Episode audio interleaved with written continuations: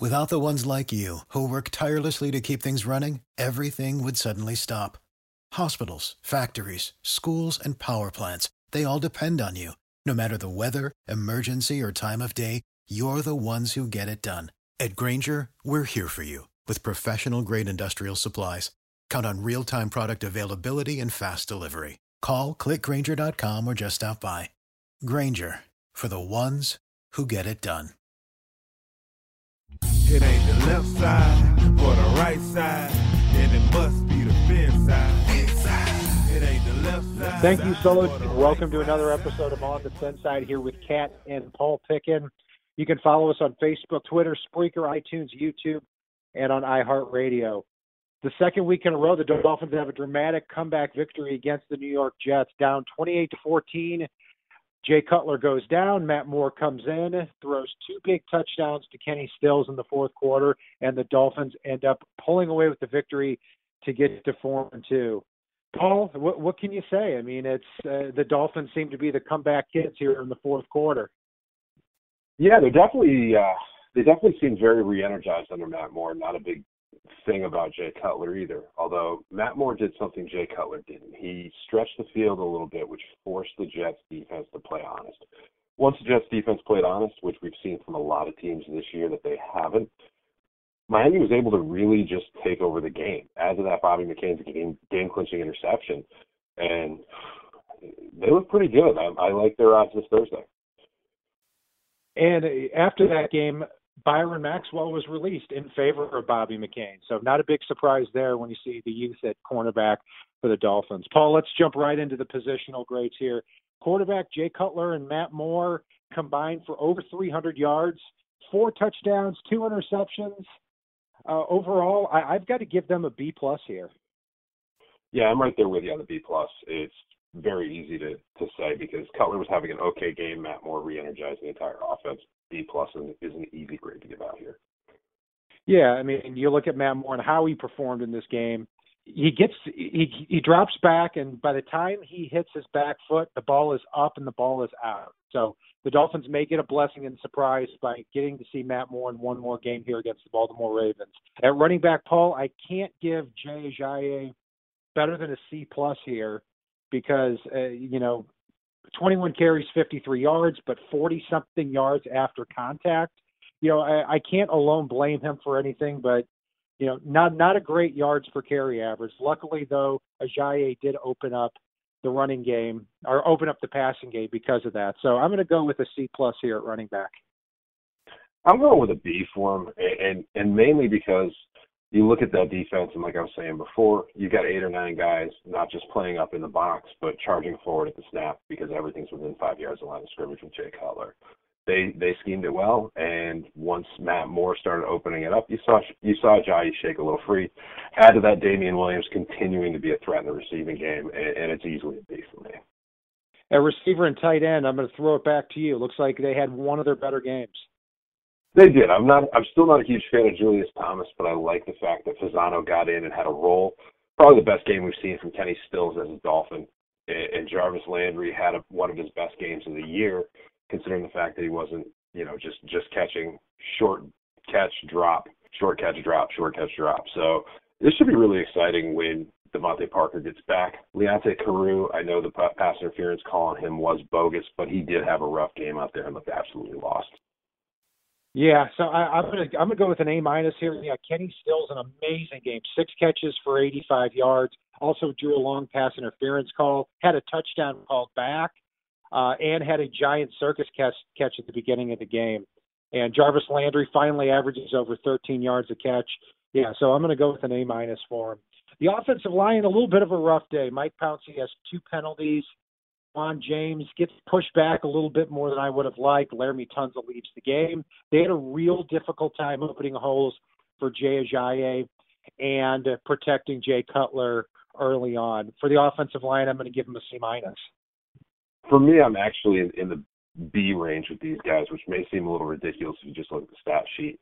But like we said before, with eight or nine guys charging the line of scrimmage and the, the Dolphins offense blocking with five and an occasional running back, there's not much hope for these guys. These guys did a hell of a lot better than they should have, given the fact that the Jets defense was basically crashing the line of scrimmage over and over and over again with more players than Miami had blockers. So for me, I think they did an admirable job, even though it wasn't spectacular. I'll throw a B their way. Speaking of crashing down on offensive lines, the defensive line we just can't get enough of. I mean, Cameron Wake, two and a half sacks, handful of pressures. Davon Godchaux and Charles Harris play a good game out there. That Bobby McCain interception, you'll see Charles Harris really getting to the quarterback.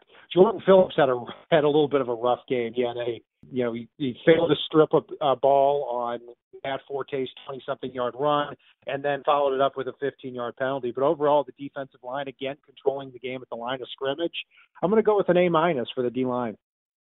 I'm going with an A. Cameron Wake's playing the best football in the NFL as far as rushing the passer, and he's been great against the run. And Ndamukong Suh, Davon Godchaux, I mean, the depth along this defensive line alone is, is is absolutely amazing, and I think they did a good job pressuring McCown in this game, especially as the game wore on. For me, I, I definitely have to go with an A here. It's nice and solid for these guys. Moving on to linebacker, I tell you, I mean, Kiko Alonso, every game he's up, he's down, he's up, he's down. This game he was definitely down. I mean, he let up that touchdown to Austin Seferian-Jenkins, let up a lot of key third downs too. Lawrence Timmons, missed a few tackles in the beginning, but had a great fourth quarter. Rey Maualuga, fantastic game at that linebacker spot. So I'm going to give this linebacker unit a B.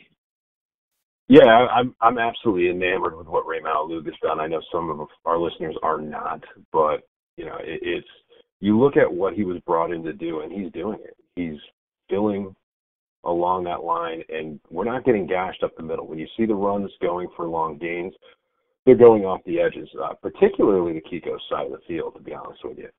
But I'm still okay with Kiko. Uh, what looked to be a very big unit of weakness a few weeks ago is now absolutely a unit of strength. Lawrence Timmons, if he does get his hands on you, you're going down, and, and you're going down hard. He and he continues to make more plays in the passing game than either of us expected. For me, it's yet another A along this defense. I'll throw it back to you for the defensive backs. I'm going to go with an A here. Um, other than uh, at safety next to Reshad Jones, I'm okay with how this game played out. I know a lot of people are going to be down on Cordrea Tankersley. He had perfect position on that long touchdown bomb. Like Dan Marino said, perfect pass beats perfect coverage. And unfortunately, Josh McCown every once in a blue moon is going to throw a perfect pass, and he did drop one right over over uh, Tankersley. But I'm not going to fault him there. He had perfect coverage, and you know, the the other one, there was some confusion on whether or not he had safety help. He's going to learn from that.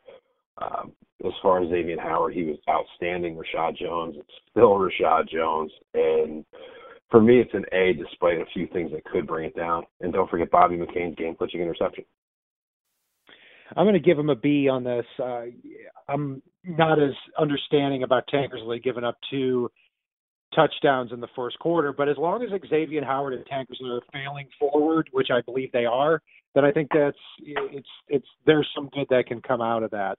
Yeah, Bobby McCain in the slot has been really good this year. Had that game clinching interception too. I mean, uh, at the safety spot, it was the first time Nate Allen looked like an NFL caliber free safety. Hopefully that continues. Reshad Jones is all over the field. Um, so, but they they did let up a lot of yardage for Josh McCown. One interesting stat when you look at it is Josh McCown only had 61 yards passing in the final three quarters compared to got 160 something, I believe, in the first 14 minutes of the game. So the Dolphins really hunkered down there at the end of the game. So overall, I'm, I'm going to give the defensive backs a B. Uh, moving along to special teams, Matt Haack seems to get be getting better and better every week six punts, over 40 yards on average. Cody Parkey also kicks the game-winning field goal, which is becoming pretty common for him. And Jakeem Grant and Kenyan Drake have two total kick returns, but they return them back 26 and 30 yards. I really love the punt and kick return coverage every week. It seems like every time it's they're getting back to only the 15 or 20 yard line, uh, the returners of the opposite team. So uh, I am going to give the special teams an A minus here. I went with a B plus for a lot of the reasons you said. I also really did like what I saw to Jakeem Grant in the return game, even though it looked like he might he bobbled one of the punt returns a little bit. He still got some solid return yards and, and really made the most of what he had. So it's easily a B plus here. So who's your player of the game here, Paul? I got to give it to Bobby McCain, even though we could go Kenny Stills or Cam Wake. I mean, this is a kid that that's taken a beating in the media, amongst fan base, et cetera, and he came in. He's been stepping up every game this year, and he stepped in and made the game clinching interception to win this game for Miami. So, Bobby McCain gets gets my vote. Yeah, I could go with a lot of players. I'll go with Kenny Stills. I mean, what a steal this guy has turned into for you know just eight million a year. Remember, he's only 25 years old, and you bring you see the deep speed that he brings. Very impressive. My goat of the game is going to be a player who was my player of the game a few weeks ago, and that's Kiko Alonso. Um, like I said, gave up a lot of first downs, and he lost track of Austin Seferian-Jenkins there in the end zone too. So it seems to be up and down every week. Usually it's been more bad or good than bad this year with Kiko, but this was definitely one of his worst games. How about you? Uh, for my go to the game, I got to go Jay Cutler here, even though uh, he did have a decent game. He kept the defense for the Jets really in this game with with the short passing game, and we've talked about it. We saw it last week against Atlanta when he did open it up a little bit the way that the defense went to being honest, and then Miami was able to move the ball with ease. In this game, he shortened his field back up again, and, and really for me, it, it's just too much. It, it's too much. He needs to start stretching the field when he gets back in a few weeks from from his busted ribs. And he may not get the opportunity if Matt Moore really shines Thursday against Baltimore. Paul, a huge matchup here against the Baltimore Ravens on Thursday Night Football. Four and two Dolphins against three and four Ravens. And if the Dolphins can win this game and get to five and two, they they have tiebreakers over the Chargers, over the Titans, and over the Ravens here, and they're looking pretty good for the playoffs here. We have a few bullet points to go over and really keys to the game. One for me is going to be left tackle Laremy Tunsil, which with what looks like the bum knee going up against Ter- Terrell Suggs, a future Hall of Famer, four and a half sacks this year. Really going to be Sugg or Tunsil's first big test in the NFL, and he's got a big task here of protecting Matt Moore to make sure that he doesn't get hurt. Because if he gets if he gets hurt, we might be one injury away from David Fales here. So that that's one matchup I'm looking at. What's one you're looking at? For me, it's it's really the entire offensive line. If they're able to enforce their will against against the Ravens defense here, I don't see the rest of the Ravens defense being able to match up with with what Miami's got on offense. Whether DeVante Parker is back or not, I just see Miami being able to impose their will. It's in all facets of the game because let's face it, the defensive line is going to do great. Defense as a whole is going to do great. If that offensive line can give Matt more time and open holes for Jay Ajayi, that's going to be huge in this game, and, and I don't see it being even close looking at the first drive of the Jets game, I mean, that's what frustrated me so much is I expected the Dolphins to come out and dominate on defense, and before I can even finish my first beer, they are absolutely uh, they've already they've already allowed a touchdown. First play of the game, 31 yards to Bilal Powell. But here in this game, I, I want to see the Dolphins defensively come out and smack them in the mouth to begin with. I mean, Joe Flacco has a quarterback rating of 70 uh, on the season. Jeremy Maclin and Mike Wallace are are banged up heading into this game, as is third receiver Breshad Perryman. They really got to shut them down in the beginning here. I don't think there's any excuse for the Dolphins letting more than 10 or 13 points up to the Ravens. Also, too, defensively, for Baltimore, they've allowed three of the last four games, they've allowed an opposing running back to have 113 or more yards. I mean, Le'Veon Bell, was one of um, them. Also, Latavius Murray, Jordan Howard, all three running backs, three out of the last four weeks. So now you've got Jay Ajayi coming in. Really needs to get back on track here to be that rock in the running game. So, Paul, is there any other matchup that you're looking at here in the Ravens game? I'm definitely looking along the defensive line because you mm-hmm. look at what the Ravens allowed last week to a vastly inferior defensive line they allowed six or seven sacks in that game, and that's not going up against anybody the caliber Cameron Wake and Ndamukong Suh, and really what Miami has all along that defensive front, even if they get to their second wave and a couple of their third wave guys.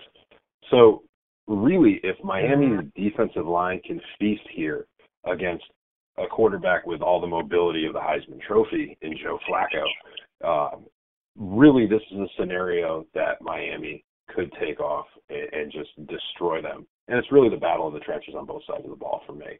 What's your prediction, Cap? I'm going to go with 20 to 17 Dolphins here. I, I think it's going to be a close matchup. I think Matt Moore does just enough to not only win the game, but also cause some controversy of whether or not he's going to remain the starter moving forward for the rest of the year. Because it could be a blessing in disguise. Because I think Cutler would have had to start this game if he were healthy. But now you have an excuse to start Moore, and you have an excuse to see what you have there. For me, I, I think Miami wins a big way. I do think they win those battles along the trenches here. And, and I think Miami has their first big victory of the year and it runs away with this one 30 to 13. Um, and I think it's going to be a definitive victory, with, especially given the Matt the Matt Moore effect as far as energy goes for at least a game or two.